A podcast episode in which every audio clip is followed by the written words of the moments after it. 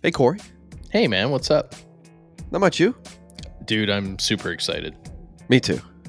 So normally this is a spot where we crack a joke. You know, I might say something about how ugly you are. Or I might say, like, how stupid you are and how your nose is crooked. Yeah. Not today, though. Today's episode will deal with some dark themes uh, manslaughter, sexual assault, kidnapping. So viewer discretion is advised. This is Jody Plauché's second story. Don't worry about the viewer discretion. Just watch and listen to it.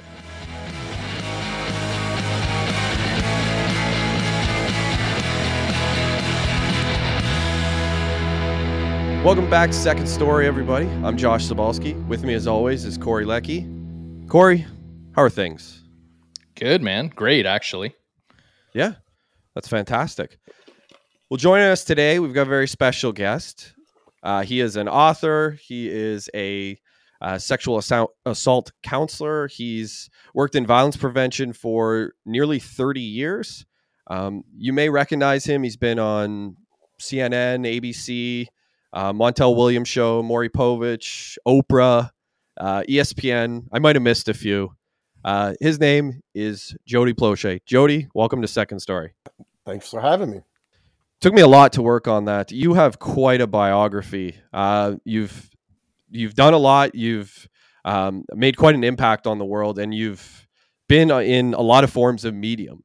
Um, so you wrote a book. Uh, it's also available as an audiobook. It's I got to say right off the top, it is at times it's a very difficult read, but it is absolutely phenomenal. And I think it's a really important book that's got a really important message behind it. Um, so in the book, you talk about how long you, it is that you've been writing it. Um, so do you, do you want to just share a little bit of insight before we get into your second story a little bit? Uh, how long did it actually take you to write your book? Oh, uh, like I said, I started writing it in two, no, no, 1993 in, in the I guess the acknowledgments I say, you know, I just gotten a B in my writing composition class. So that's why I was like, hey, you know what? It's time to go write this book. And I would go into the computer lab with the old hard three and a half inch floppy disk. You know, that's what I, that's what I did it on. And I started writing it and I got 27,000 words. And I realized like, okay, I, I'm not done. I, I have to go back home. I was living in Irving, Texas. I was there for two years. I was like, I got to go back home because the people who are subjects in this book. Mike Barnett, um, who was a sheriff deputy who helped rescue me. You know, my dad even was back in Baton Rouge. So I was like, I think I, I need to move back home to finish writing this book. Well, I moved back home. I re-enrolled in LSU and put the book on the back burner. And it wasn't until 2012 I decided, okay, I'm going to just start from scratch and start over. And I actually have what's called, what I call it, the lost chapter, a chapter that's not in my book that is an excellent chapter that should be in it. So if I republish, let's say if ever I get a documentary about the book, uh, I might republish. I might include that, excuse me, lost chapter in it.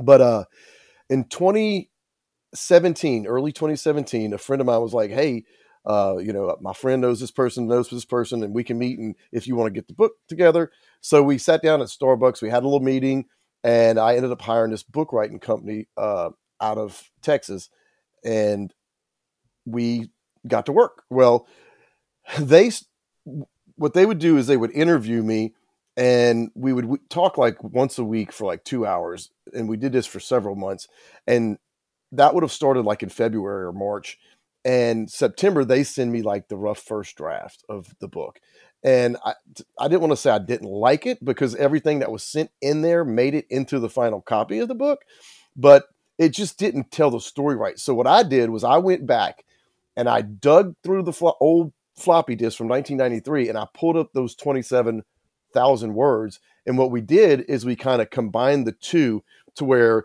if you look at the the introduction in like the first chapter was them, the next you know nine ten chapters is me, and the final chapters are them, and then the last three chapters are me. The the reason I wanted to lead with that question is because uh, you know I've written one book and I, I, take a lot of heat because it took me 12 years to write it, and uh, I wanted to troll you a little bit that it took you longer than 12 years. So I'm not the only person who took more than a decade to to write a book. Somebody actually said that once. They're like, "Has anyone ever taken that long to write a book?" And I'm like, "I don't really know, but now we do know that." I think that but, was uh, me that said that, wasn't it?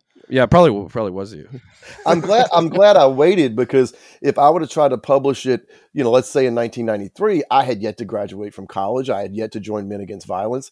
I had yet to go to Pennsylvania and work as a sexual assault crisis counselor and a uh, community educator doing public safety uh, education programs. So I was able to include a lot of those important messages from the sexual assault counseling to the education uh, into the book. So for anybody who is a parent, um, I, I, highly recommend. Uh, imagine me highly recommending my own book, but I will say this: um, the when I did the interview for the local paper, the guy asked me. He said, "What took you so long? Why did you wait so long to write your book?" And I said, "Well, like my dad that night at the airport, I knew I only had one shot to get it right, and so it came out better than I had hoped for." Yeah, it's honestly, it's it was worth the wait. Um, so let's talk about the second story. That is the name of the show. And what we try to do here is try to talk to people who have gone through a major change or a major event in their life that sent them down a different path. You know, I feel like for you, the 27,000 words that you would have written in 1993, a lot of that would have really been your first part of the story. And sort of what came after it is really your second story. Um, would you like to share for people? You've kind of given little tidbits here and there, but what exactly is your story? Uh, and uh, just for our audience that doesn't happen to recognize you or recognize the name. So we'll go. All right. So I'm telling the first story.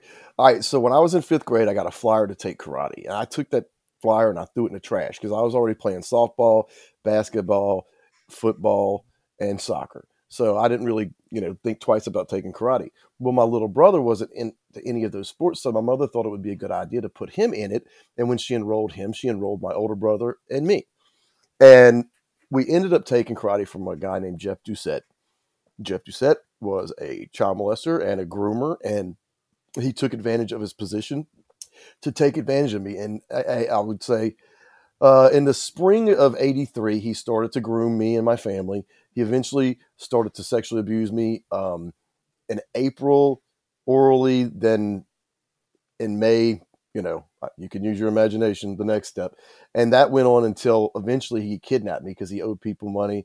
Um, actually, he owed a guy that my dad introduced him to because Jeff had came up with this idea to, idea to sell this LSU uh, bandana, and the guy made a down payment, and Jeff spent the money and, and didn't buy the bandana, so the guy was coming for his money, and so Jeff left town, and he had written some bad checks around town, and since I had been his love interest for the past year, he took me with him that's the beginning of the first story. The real first story is he eventually was caught. I was flown back to back. Oh, well, I flew back to New Orleans um, from Los Angeles, and that's where my, he had dyed my hair black. And two weeks later, police officers flew out to California to extradite him back to Baton Rouge. Well, when they did, my dad, he used to work at this uh, television station. He was a cameraman, and at the time he was a salesman and he would entertain clients at this place called the Cotton Club, which is less than a half a mile from where the studios for this news station was. And he was on their bowling team. He was friends with everybody. And so one, the program director, his name was Bob Shadell, he said, Hey, Gary, when are they bringing your boy back? Talking about Jeff. And my dad said, I think he's back already. But if, you know, if he was, they wouldn't tell me. Or if he wasn't, they wouldn't tell me. Bob got up, went over to the payphone, called the news station and said, no, he'll be back in about nine o'clock tonight. So with that information, my father drove out to False River. He didn't make it all the way to the camp where we were at. I had lied and said Jeff hadn't touched me up until the hospital report came back. Then I couldn't deny it anymore. So now my father, who had been separated from my mother since the summer, his son's been kidnapped. He's missing for 10 days. And now you find out that the man that you once, you know, uh, literally gave the shirt off your back, literally let him come to your home. You welcomed him, took him to your parents' or family dinner, has now been screwing your kid for the last, you know, half a year uh, to almost a year. Um, that's not your everyday average bad news. My dad decided he was going to. He told me, he said, one of us was going to die that night, or both of us was going to die that night. And so my dad, trying, you know, with the the I don't give a shit attitude as far as like whether I live or die, but this, you know, he ain't gonna be breathe, breathing the same air as me or my kid. He went to the airport in front of the television camera because the, the TV station had been out went out there, and in front of the TV camera, he turned and shot and killed my karate instructor. And then eventually he pled no contest to manslaughter. Is that the, the tweet you saw? Because I, I, did an experiment the other day on X I uh, I saw manslaughter was trending, and so my dad pled no contest to manslaughter. So I just typed in for those who think my father, Gary Plauché, you got to put that because that you know signals the. And I said, who thinks he was found not guilty by a jury of his peers? That's not true. He pled no contest to manslaughter, and that that tweet got over seven hundred and fifty thousand views.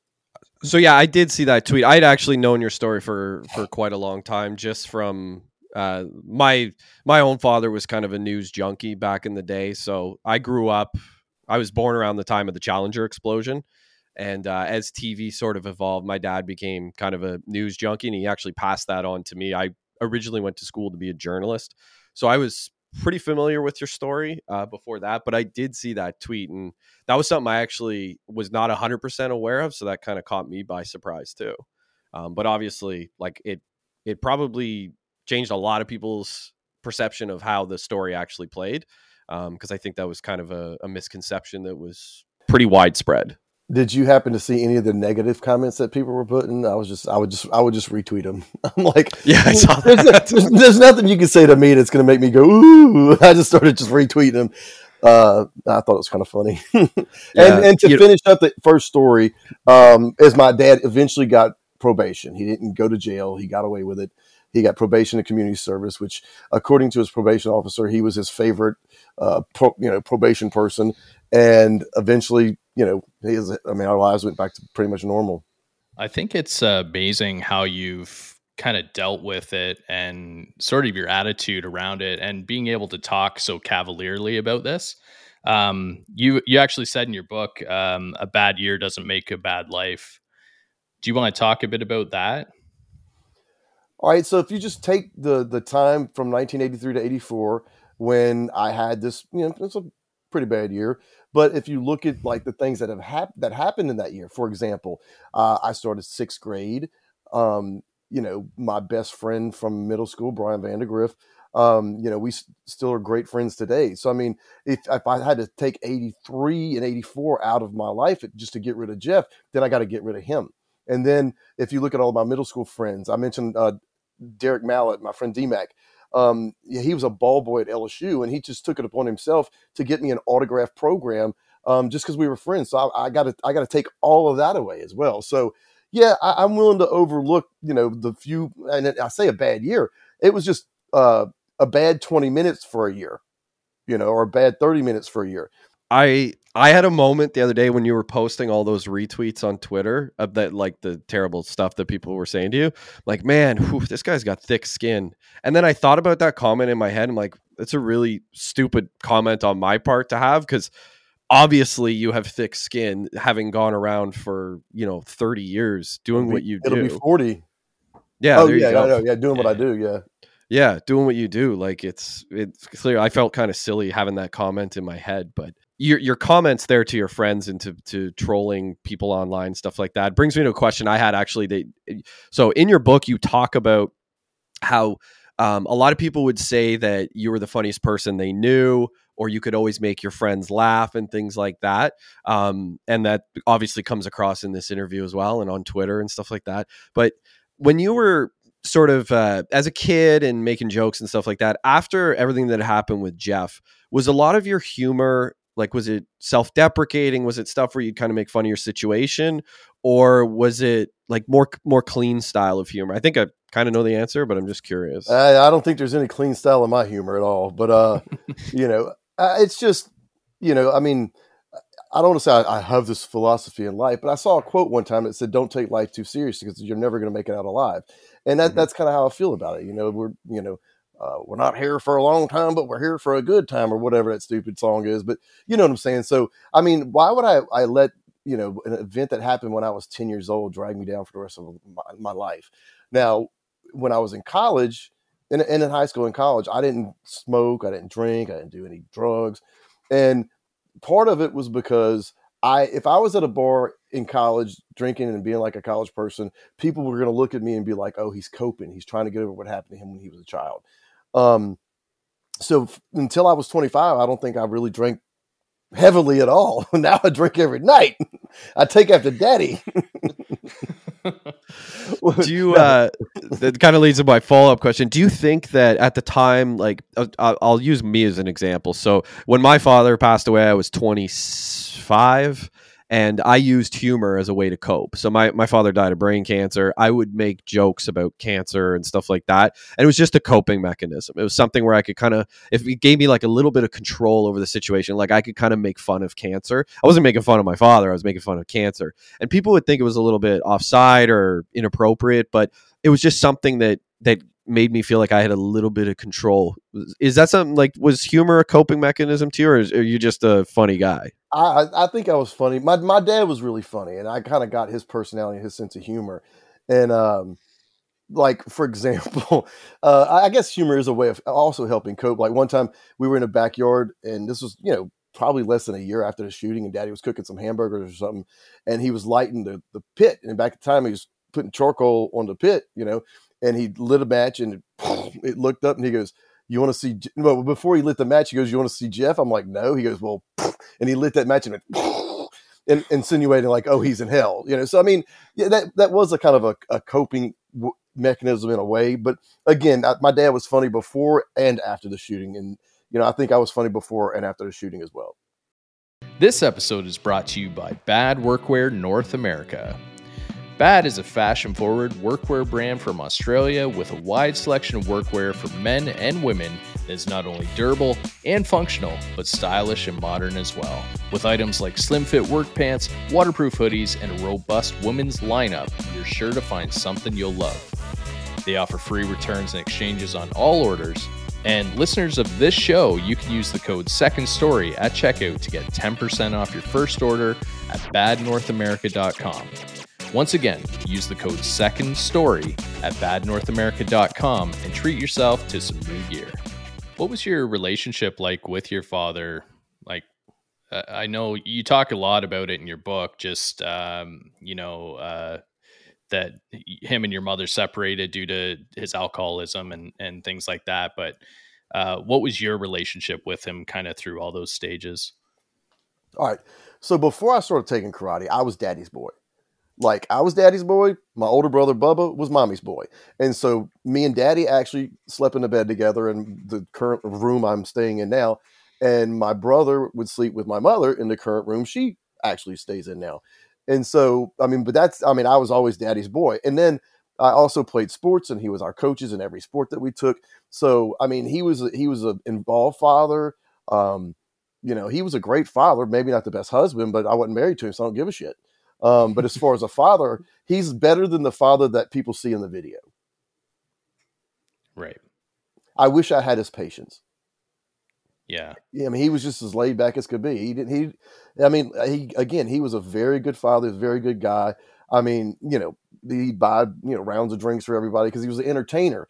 I never, I never tried to pick sides between my parents. It's like that's between them, and you know, you can go live in Biloxi, and Daddy can stay here, and you know, I'm not picking sides. And and they separated in 84, 83. They got back together after the shooting because part of my dad's probation was he couldn't drink, and my mother said if he doesn't drink, then I don't have a problem with it. And right. once he completed his probation, he started drinking again, and so that's when she's like, "All right, I'm out." So she went to Biloxi. And what about after, like after he shot Jeff? Was how did that relationship? Okay, so uh Jeff, I want to say put a, a wedge between me and Daddy because, and it wasn't it wasn't that I was mad at Daddy, it was just that if I like because when my parents separated, Daddy would have us every other weekend, and so we'd go out to our camp on on the False River, the lake, and if it got back to Jeff that I rode to the store with my dad, Jeff would get pissed off at me and throw guilt. Oh, you what you love him? Why are you riding with your dad? You love him more than me. And and so as a defense mechanism for myself, I had to keep my distance from daddy. So I didn't have really much to do with my father. But it wasn't because I didn't care about my father. It was just I didn't want Jeff to find out about it and get pissed off at me to make me feel bad. Um, when daddy shot Jeff, I, I wasn't as mad at Jeff as I was hurt that Jeff, who as an 11 year old kid, um, didn't like what he did to me, but I didn't hate him. And, you know, and most of the time I was around Jeff, it was a fun time. So I was upset that this person that I'd hung out with every day for the past year was dead. But right. probably the summer of 84 and I, I, think i mentioned this in the book me and my dad were and, and there's a group of us but me and my dad were up front we were walking to the neighborhood pool which is two blocks up the road and i said to daddy i said look i said i you know i i know why you did what you did and i understand why you did what you did and i'm not mad at you i just want you to know that i think that meant a lot to him um, but then i mean after that we got along just like nothing ever happened. So it, it would. I, I, wish I could have filmed it or something because you really wouldn't believe just how normal our lives went back to being. Just like fairly instantly, eh? Like what? Like within a very short amount of time. Yeah, that summer because I started playing baseball again, and you know he would come out to the baseball parks and watch the games, and you know again going back to the friends that I made at, at that uh, summer. So no, it, it, we really just never had a strained relationship. Someone, I so because I I mentioned that I was upset with Jeff. Some people will say, "Oh, he was an ungrateful bastard kid." I'm like, I'm gonna tell you right now, if my dad was alive and you said that in front of him about me, you'd have some issues, you know, because my dad wouldn't put up with it. You know, if he, if someone would have called me an ungrateful kid to my father, my father knows how I was.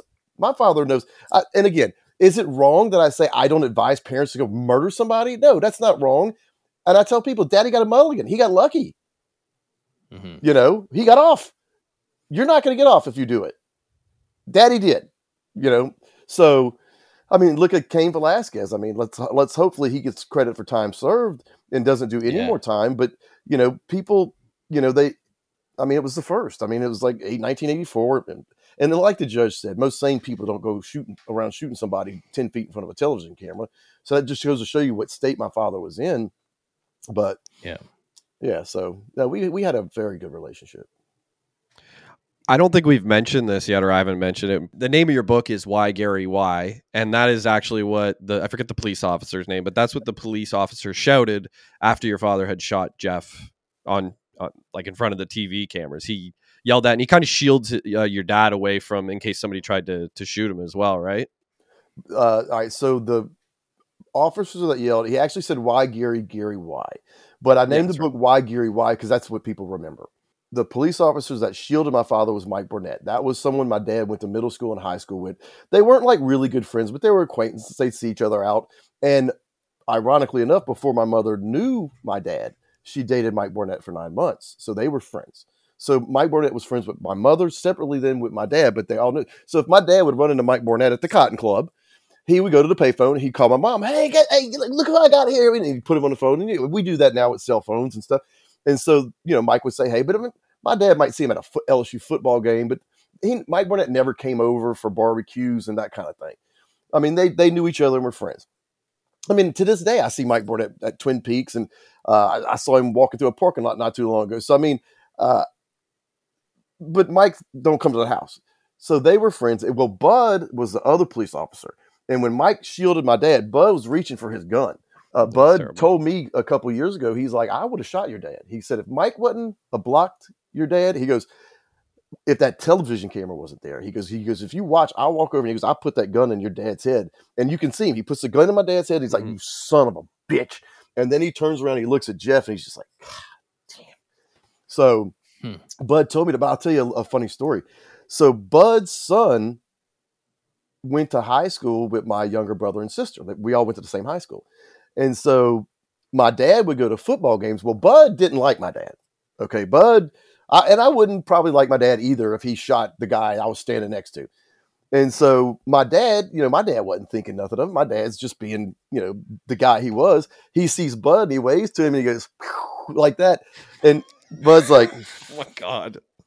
So a couple years ago, I'm sitting in Twin Peaks, and who comes walking in the door? Shaquille O'Neal. So I'm oh, like, wow. so I call my sister. I'm like, your favorite person just walked into Twin Peaks. She's like, we just ordered food. Steve went to go pick it up. I can't come up there. I was like, Shaq, Shaq just walked in here. She goes, send him a book. So I walked out to my car. I got a book. I signed it. Well, my friend Derek Mallett, the one DMAC, the one that I told you about, who got me to autographed uh, LSU program, and was a ball boy for LSU. Well, his dad was like an associate athletic director at LSU. That's how he was able to be a ball boy. Well, he's like Shaq's go-to guy. Like if Shaq's DJing, my boy D Mac is with Shaq. When Shaq graduated from college and flew to Vancouver, was it the Grizzlies or maybe Toronto? D Mac was on a private plane with him. I mean, so my sister was in Vegas a year ago. They went and saw Shaq. They ran into D Mac. So I mean, uh, so I'm like, I right. I said, uh, to Shaq, forever LSU. P.S. I mentioned D Mac on page 88. Well, I sent it over to him, and I see this guy with him. He's doing this. He's looking for me, and I and I wave, and he waves me over. It was Sean Connor, Bud's son. Shaq is like really good friends because Bud's a police officer and Shaq has a you know the law enforcement background, and that's Weird. Mike and Bud were kind of like the guys that he paired up with, and so he paired up with. So he's like really good friends with his name's Sean Connor, Bud's son. Well, I was like, well, I'll be damned. What are the odds that I send one of the most famous person on a planet a copy of my book about my father shooting someone, and he's telling Shaq, or no, and the guy he's having dinner with is the son of the man who was standing next to Jeff with blood splatter in his face. Um, so you, you talked a little bit about, well, talked quite a bit about um, sort of the wedge that uh, Jeff had put between you and your father. Um, and I think a lot of people would probably hear your story and be like, I don't really understand how he could think that like Jeff was a fun guy to hang out with. Um, can you talk a little bit about that? Like what your relationship was like with Jeff prior to to everything that happened with your father? All right, so uh, before things went sour, before basically Jeff was got preoccupied with the money he owed and the bad checks that he had written, um, Jeff would take us to karate tournaments out of town. We went to Houston.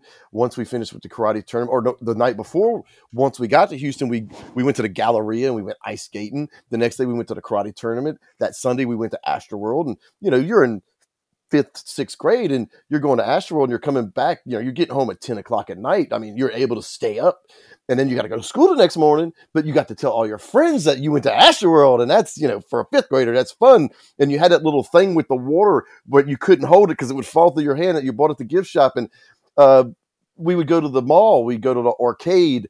Um, I mean, we would go to the movies. I, I'll tell y'all something funny, and I, I actually meant to put this in my book, but I forgot to put it in my book. Is that me and Jeff? Have you ever seen the movie uh, Sudden Impact with Clint Eastwood, where he's Dirty Yep, yep. Harry? and, Go ahead, make my day. Make my day. Yeah, it's a sequel, isn't it? Yeah, To it's, they, Harry? they, they had several Dirty Harry Yeah. movies. Well, the that movie is about a woman and her sister who are gang raped, and the sister, one of the sisters, gets kind of like in a catatonic state where she's in a mental hospital. Well, the other sister who was able to function ran into one of the people. And so she went around and was murdering everyone that gang raped them. So she was killing all the people who were gang raping. And I'm like, what are the odds that me and Jeff went and saw that movie three times about someone taking revenge about a rape? Yeah, that's Yeah, that's pretty. That's, That's pretty wild. crazy. wow. But Yeah. no, we would go to the movies all the time. We'd go to the mall all the time. I mean, he was fun to be around. yeah. Yeah, that's. I think that's something that people don't really understand when it comes to things like sexual assault. Is that it is it is possible that you know you you can have a relationship like that with somebody who's who's doing something like that, and that obviously you mentioned it created a wedge between you and your father. Um, a lot of people, I'm sure, ask you like w- like why you didn't tell anyone, and you go through it in pretty great detail in the book, but um, maybe just for our audience who haven't read your book, talk a little bit about you know why you weren't able to to discuss it with your parents and kind of tell people what was actually happening to you. Well, to make it to, to give you a simple answer is uh, I knew my dad would kill him. Yeah. Um, but that's also something that as a 10 year old and 11 year old, you know, I mean, you don't have the skills to, to say, Oh mommy, just so you know, Jeff's been performing oral sex on me for the last, you know, six months or, you know, even when it first started, Oh Jeff, you know, cause the, the way the grooming works is they gradually get you. So they test your boundaries. And if it's if at one point, if like so with Jeff, I was driving a car, he was working a stick shift in the, the pedals, and he put his hand in my lap and he started kind of rubbing me. Well, if I'd have been like, Jeff, what the hell are you doing? You know, Jeff would have never tried anything on me. So that's why it's important. And I don't I don't subscribe to this anymore. Like I said, I was in victim services center and we would go into elementary schools and we do keep in touch as safe and healthy. And we would teach the kids the safety rules no go and tell and i'll tell the story about the little kid here next for your audience maybe it'll help them go get the book but so you, you tell them to say no if they're ever secret touch that's kind of what we give the inappropriate sexual touch you want to say no you want to go you want to get away from that person and you want to tell a grown-up someone you know uh, you know and trust. And so uh but to put that on the kid is kind of the parents need to be more aware of who their kids are with. But it doesn't hurt to still teach them the safety rules. But you know that is just a small little fracture uh, fraction of what the kids need to know. So for those who haven't read the book there was a situation where in 2002 if you ever see the movie uh oh, help me out here with the uh sexual abuse in boston uh the the I The one picture it won picture of the year. It was uh Spotlight. spotlight. Okay? Yeah. so in 2002 when all that was going down when all these sex abuse cases with the clergy and the priests and where i went to my boss and i said look i want to do something. I want to you know use my story to kind of help raise awareness so i called a friend of mine art harris that worked at cnn and i was like hey you want to do a story my boss said it was okay so they flew up from atlanta and at the time uh, they were filming me do a presentation. I wish I knew how that we could link it. I, I think Art had put it up for a while, but I don't think it's still up. But um, so we're do they're filming me doing a presentation to the second grade c- class, Brook Elementary in Royersford, Pennsylvania, and they had the producer, the sound guy, the uh, correspondent, the guidance counselor, teacher, and I mean just the principal. We're all in this room. So I'm going through the, the safety rules and I, I get to the part where I talk about secret touching. And I'm like, you know, secret touching is when a grown up touches a child's private parts for no reason. This little kid's hand goes up. Second grade's hand go up. Um, normally I wouldn't have called on him, but I felt pressure because I was being filmed, recorded, I was going to be put on TV. And I made the mistake of saying, okay, what, kid? And he goes, sometimes you can secret touch yourself. That's in the. Yeah, I remember that from. The I was book. like, kid, I'm 30 and single. You got to tell me about that. But uh, I was like, well, if you're touching yourself, then it's not a secret. So I just kind of rolled with the punch. But uh, I thought that was kind of funny when he just, I'm like, why would you say that, you little kid who's probably now 35 and divorced? But uh, probably gets razzed for it by his buddies. Oh yeah, remember that time you, you admitted Yeah, yeah. whacking off in front of the, the presenter? Yeah, the entire world. Yeah. yeah, so it's kind of a game of manipulation, right? Like, um, uh, almost like a long game. Like it seems like they they gain your trust. Okay, so it is a long game, okay? Because a pedophile doesn't want, or a child molester doesn't want to invest several months into uh, getting the, the trust, the, the, the grooming. Uh, they don't want to spend all that for it to go away. So they're trying to build a relationship. And I, I saw this or read this somewhere recently, and I was like, I should have put that in the book too. Is that a pedophile's biggest problem is when the child gets too old. They age out. It's what's called aging out. So pedophiles like prepubescent children. Once they start getting those secondary sexual characteristics, hair under their arms, hair everywhere, pedophiles no longer interested. But they got to somehow nicely tell the 13 year old kid that they've been with for the last two years, sorry, but I'm moving on to your little brother or someone who's younger than you. So that's kind of like their biggest issue. But yeah, they're in it for the long haul.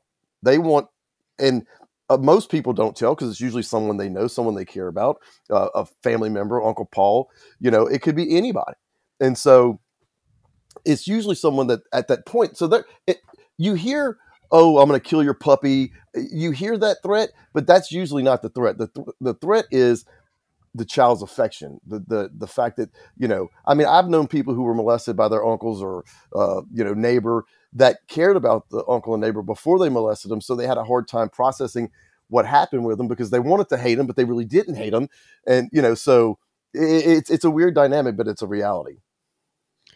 and uh, like when w- with the manipulation, they're not just manipul- manipulating their victim; they tend to manipulate the other people around them too. Like you talk in the book about how Jeff didn't just manipulate you; it was your it was No, your whole like- family. So Jeff would tell my parents, "Oh, oh y'all, uh, y'all don't want to go hang out with so and so's parents because they're swingers," and if they invite you over, they're going to try to you know have a little swinger party with you. So they're like, I ain't going over there.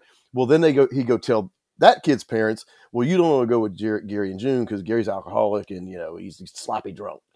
And so they're like, well, I don't want to be around that drunk bastard. So he would play the parents off so they never compared notes. And so that's just another way of isolating himself to where the other parents don't compare notes so they can't put two and two together. You know, Jeff, I was his main focus, but I mean, I suspect there were probably others that, you know, I know for a fact that there was one other, but he had aged out. He had moved on from him to me. Um, but I, I, I suspect that I wasn't the only one. I've uh, I'll go ahead and ask this. I've read that uh, you know where people will say I think they've said it specifically about your story is that something like what specifically happened to you couldn't happen today because of technology and Jeff wouldn't be able to uh, manipulate people and kind of separate things. I completely disagree with it. I would I'd be curious in your as to your take as to why that's not true and why I think personally the opposite is true. It's actually easier for people to groom kids nowadays because of technology. All right, so I had a meeting a couple years ago because um, the ultimate goal is to turn the book into a docu series and a, a, a, movie, a feature film. I'd love to go to. I, I wanted to do like the premiere at the Hollywood Bowl because that would be a great venue to premiere a movie. But I mean, that is the ultimate goal. And I told him in the meeting, I said, look, I said, when it comes to the movie, okay, like the documentary, you got to be straight up. You got to tell like it happened.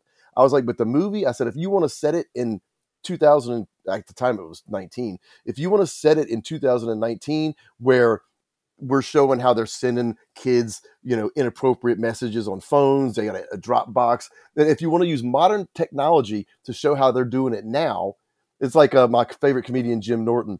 He said you know back you know 30 years ago if you wanted to send a dick pic you had to take a polaroid get in your car go knock knock on the door and go here you know? So you know and jeff never I, I, will say this jeff never like showed me porn or nothing like that but that is a tactic that some pedophiles use. They'll let them you know look at dirty pictures. I, I think jim clemente former fbi pro- profile writer on criminal minds he said it's the three d's drinking driving and dirty pictures i think were the three that i mentioned in the book. And yeah. i mean i got that from him. He's the one that told it to me. Um, but by the time they get the kid, they have like I want to say evidence, like they can hold stuff over. Like if well, if you tell what I'm doing to you, I'll tell that you've you know smoked a cigarette. So that again, in this at nine, ten years old, it keeps the child quiet. You talk a little bit about this in the book as well, just about what a good friend he was to you, but then also there was a bit of fear in there that you were a little bit afraid of him. And was it things like that? Was he holding things over you, or was it like a fear uh, because he's an adult male? It was because he was holding things over me. Like, you know, he was wanting to control, have that control over me. And whenever he felt like he had to do it, it's kind of, you know, it's kind of like when a, a football coach cuts a player for fumbling, even though he, you know, wasn't even a good player, it was just a backup. Just send a message to, you know, to the team like, hey, I'm not putting up with this. So whenever he felt like, you know, he had to flex his power and you know I, not to let me make decisions for myself because i was going to do what he i think it's called coercive control and jeff had that over me as well even if he wasn't around even when i was with my father at false river i wouldn't go ride with my father to the store because i was afraid it would get back to jeff you uh, you mentioned earlier that one of the big fears that you had when it, when everything was going on, one of the reasons you didn't tell your father about what was happening to you is you knew he would, you knew that he would kill Jeff. And he in the book you talk about how he had actually said that to people, not about Jeff specifically, but he said if anybody ever fooled with his kid that he'd kill them. And that was one of the reasons that you didn't tell him is because you didn't want to be what you felt responsible for somebody else dying. Um, now, you kind of contrast that with what your mom said to you after everything had happened. Like your mom was instrumental in your recovery and you talk about that in the book that she was pivotal in you being able to recover because when they would come into the room and tell you things that happened to you um, she she didn't really have a reaction to it or like a negative reaction to it. Do you think like if if your mom had been different when it came to your recovery if her reactions to what had happened to you had been different do you think your recovery would have been different? 100% i think the best thing that ever happened was mike Barnett with the sheriff's department told my mother look you can't react negatively. He's like, you got to be calm. He said, Jody probably knows more about sex than you do. He was like, and if you react negatively, it's going to shut him up. It's going to shut him down, and you don't need that. And so by her being calm, and I, that's why I put that in the book. I wanted, I want that message to get out there that a parent needs to remain calm because sometimes, and in that CNN video that I was telling you about with the little kid, Mike Barnett even says sometimes the parent's reaction is worse than the actual act itself because it freaks the child out. And I mean, and I've seen it with my own hands. I mean, let's just say someone close to me uh, at 14 was victimized, and that person's mother didn't listen to my advice. My advice was to get her off social media. Don't let her look at Twitter or Instagram, Facebook, blah, blah, blah.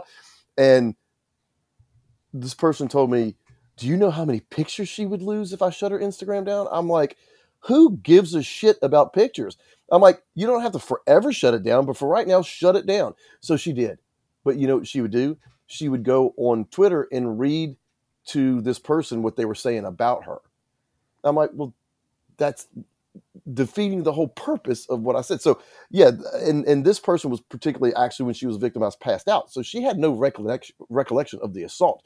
So the only thing she was getting was the negative reactions from the people in school and the you know the way her parent was acting.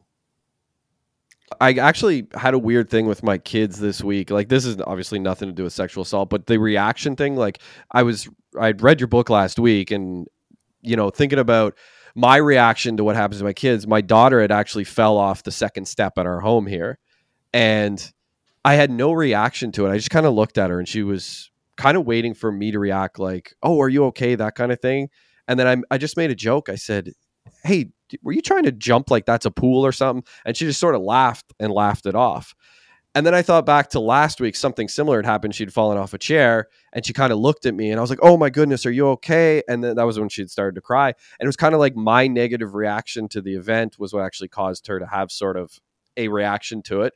And then the second time, me not doing it, had uh, you know she was kind of laughing about it so, but obviously it's not sexual assault but it's it's kind of a similar idea with like a lot of times your parents can sort of make the trauma a little bit worse for you well, thankfully, yeah. my mother would listen to what Mike Barnett had told her. Yeah, no kidding. Yeah, yeah. And you refer you refer to that in your book as uh, living in a land of giants, right? Where um, the kids, uh, like, depending on how the adults kind of treat their kids, if they completely control them, it's kind of um, instilling those behaviors in the kids. Like, I, I need to listen to all uh, authority figures at all times, right? So the example I think I gave in the book was, you know, whenever I waited tables and I'd go up to the table like, "Hey, what, what can I get for y'all to drink?" And the parent would look at their kid, you know, Billy, what do you want? And Billy would be like, "I want a Coke," and they'd be like, "Well, no, you, uh, you get him a milk." Well, then why did you ask him what he wanted in the first place? So you're right. you're showing him his his opinion. Is, or here's another one I like. Um, hey, get up and let uh, Uncle Paul sit down. Well, who the hell is Uncle Paul? You know, how is mm-hmm. he any more valuable than a child who's sitting there. So you you you tell, you show, you you mimic, not mimic, but you're you're modeling that their opinion doesn't count, or you know, they're oh oh you know, hug hug Aunt Lucy. What if Aunt Lucy stinks? Don't you yeah. know? Don't don't force your kid to do that. If their kids, if your kid's comfortable, they'll do it. I mean, you're just not modeling good behavior. Yeah, as a parent, I took a lot from that. Like just you know, you, you get thinking about yourself and the way that you um, treat your own children, right? And and yeah, I definitely took a lot from that, and am going to be more mindful. I think of of the ways that I react or ask questions, like you said, make suggestions. No, you drink this. It's it's good advice. Yeah, it really is.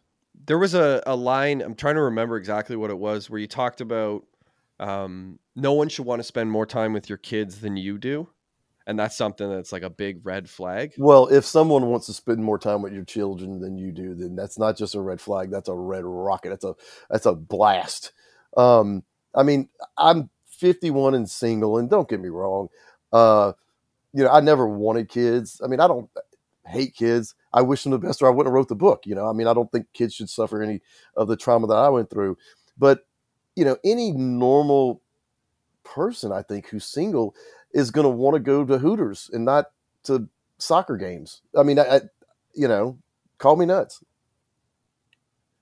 Yeah, yeah. I I mean, it does it does make sense, especially a 25 year old, which is what Jeff was in your case. I- I noticed like in your book, you were able to recount like a lot of really small, like small details. It's like who you saw, the bus you were on, um, where exactly you went. Do you find because you deal with a lot of trauma victims now, do you find that they're able to recount like you, or, or is there situations where they shut that out? Well, no, my memory's like when it comes to like names and stuff like that, it's not good. But um, I'm really good at like 80s music. Uh, like I can tell you the name of the song, I can tell you the artist, and I can tell you the year plus or minus a year. The reason why I do the plus or minus is because let's say the song's released in December of '83 and it doesn't become number one until April of '84. Yeah, I got to get that. Little, I got to get that little plus or minus. But it has Sure. earned me no money with that worthless knowledge. But no, I just have a really good memory when it comes to stuff like that. Maybe someday. You know, but again, I mean, how hard is it to remember that your hotel room was a block from Disneyland? You know, I mean, Right. it was Harbor and Katella was almost not on the corner; it was right by the corner. I'll tell you something cool. My niece went there about uh, two months ago. She was at a dance convention in Anaheim, and she went to it's now it was called the Samoa Motel back then, but now it's called America's Best Value. And she went and took pictures, uh, video, and she went to the room, and you can see where I was sitting when the cops were interviewing me. She went to the room where you know the cops busted in, so I thought that was good. And she told me she's like, I kind of got a little emotional because, like, I mean, it's like part of the family history, but to actually be there and like, you know, this is where Uncle Jody was when he was rescued. So it was kind of cool that she was able to go see that. Yeah, nice. Yeah, well, um, you're you've done a lot of advocacy work. We mentioned it, or I mentioned it's a lot of it off of the top. But you also you've traveled around the country, um, giving like speeches at uh, college. You've done different trainings, professional engagements, things like that uh, about like risk reduction and also violent violence prevention. Um, that's obviously something that's that's near and dear to your heart. Uh, what what is it that you're doing these days as far as that kind of stuff goes? Well, I spoke at a conference in Richmond, Virginia back in April, and that went really well. And I tell people all the time, I love traveling. I love speaking to people. The only bad thing about what I do is the topic. You know, I wish I could, you know, be like Zig Ziglar and talk about selling pins, but you know, um, you know, but no, if I'm willing to go and travel anywhere and speak and, and share my stories or help raise awareness. Um, I don't do it as much as I want to. COVID was a big problem, big part of that because I was supposed to go to Whistler uh, near Vancouver and speak at a Nice. conference up there, but all that got canceled because of COVID. I, I missed a trip to Pennsylvania, North Carolina, Gulf Shores, South Carolina, and British Columbia because of COVID. And whenever you do a speaking engagement, you book more from when people see you. Oh, can you come speak with us? And so I, I'm continually hopefully, and hopefully, if we get this docu series done, that will just make it more visible to where I can go and share my story to more people. I think the world needs to hear it again. It's something that, un- unfortunately, like it's a timeless story, and hopefully one day it won't be. But um, you know, you talk a lot about violence prevention. I'm curious, uh, specifically about like the fact that like the video being online, like the video of your dad shooting Jeff, and the fact that it's online, and you know, you've worked in violence prevention for almost 30 years. What is the feeling of of having that out there? Because it, I mean, it is everywhere. I've I've seen it, you know, in a lot of places online, and it's it's horrific to watch. Um, but what, like, what do you, what do you feel as somebody who works in violence prevention when you see something like that online?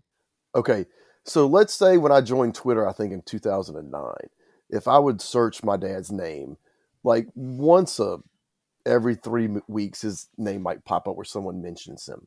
But thanks to TikTok and Twitter growing, I mean, now I can't go three hours without someone mentioning my dad. And a lot of times on Facebook, you know, Weird History will post a, the you know the famous picture of my dad and Jeff, and people will comment and there'll be you know 1.2 million views and you know 100,000 comments. So to me, and very rarely do we get and, and look, I ain't got a problem with anybody that's like, you know what, vigilante justice isn't the solution because I'm I'm right there with you. But I appreciate what my dad symbolizes. I think my dad is a symbol of justice. A lot of people think that Jeff would have done a couple years or a couple months and got out and would have been victimizing other ki- kids. And my dad stood up to stop that. So I appreciate that people view my father as that. Um, and I appreciate that, you know, 40 years later, it'll be 40 years come March that, you know, people still appreciate my father's actions. Yeah. I talked to outside of Corey, I talked to three other people uh, that we were going to interview you and each of them said the exact same thing. A, they knew your story, and B, they said, "Tell him his dad's a goddamn hero." That was what they said. oh yeah, go go, like, go look on my gumbo. I, have got several gumbo videos on YouTube, and half of the comments are, "Your dad's an American hero. I wish my dad would have done that to my abuser." So I mean, he he, he represents, and, and and abuse is more common than people think when it comes to sexual abuse, and so I think my dad stands as as you know, I mean, how many people have said to me like, "I wish my father would have been like your father," you know, would, yeah. would, would have protected me or done something like that for me, and I'm like, you wish my father was like better. Well, like I said, he was a great father, better than the video shows. Yeah. Right. One thing your dad said after he had shot Jeff, he said you would have done the same thing, and like that's what he said to the police. Well, um, sorry, you're gonna. I, no, I would say Bud looked at him and he's like, you know, why in the hell did you have to go and do this or whatever? And and you can see it in the video. If you go to my website, I have the unedited video on my website. You can see my dad like he kind of like makes him snap. He gets pissed off and he looks up at him and he said, if he'd have done that to your family, you do the same thing too. You don't know. Yeah. And so a lot of people misquote him and say that he said son. He didn't say if he'd have done that to your son. He said if he'd have mm. done that to your family. Mm. Yeah, that's interesting. That's adds a whole other layer to it. But yeah, like I don't I don't know what my reaction would be, but I don't know that it wouldn't be that for sure. Like I, I have daughters and you know, if something happened to them, I don't know what my reaction would be. But it who knows? Like it's a it's a crazy thing to think about. Um we'll get to our last question in a sec, Corey, unless you have other ones. But um, no. there's one line in your book that I that really resonated with me, and you talk about um, as far as uh, sexual assault victims that we really shouldn't be using the expression no means no when we should be using the expression yes means yes. Can you elaborate a little bit on that? Like I know you do in the book, but just for our audience so they understand what you mean when you say yes means yes. Okay, so when it comes to like adults consenting adults, okay? Some let's just use male female because I mean that's the minor majority of the relationships, but we know it can go either way. It could be male male, it could be female female. Um, but like a male doesn't have the right to have a sex like like I mentioned in the book. I don't have the right to have sex with the Hooter girls, and it's their job to tell me no. All right. In order to have active consent, you know, you don't have to go, mad. please rub your leg.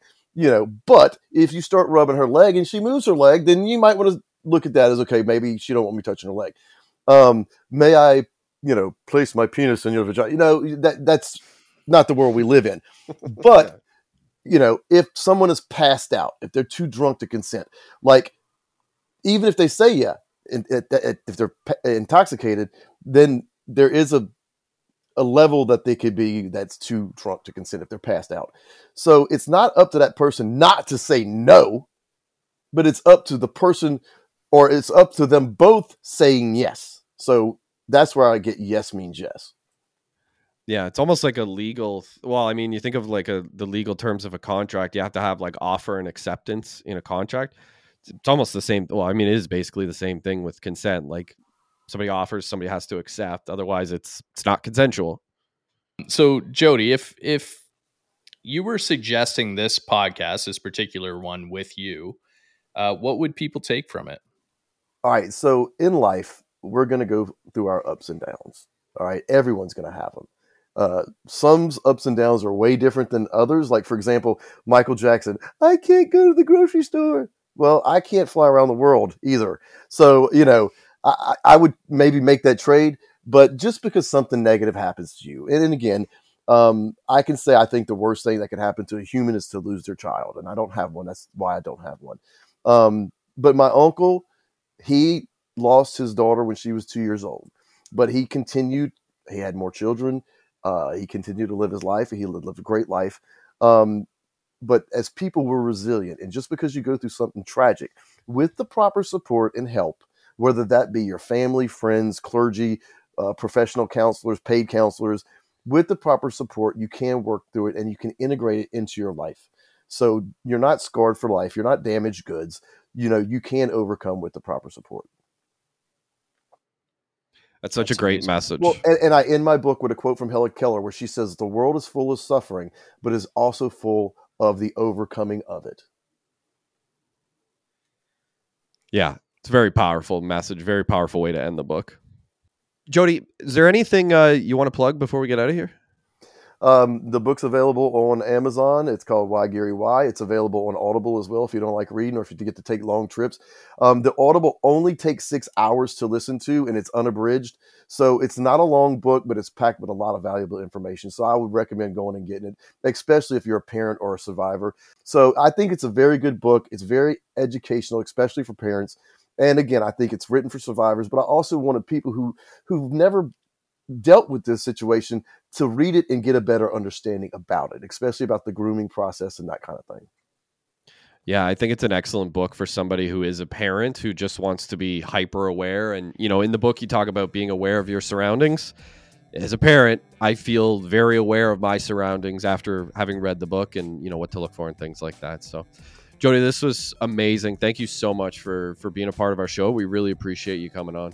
I really appreciate you having me on.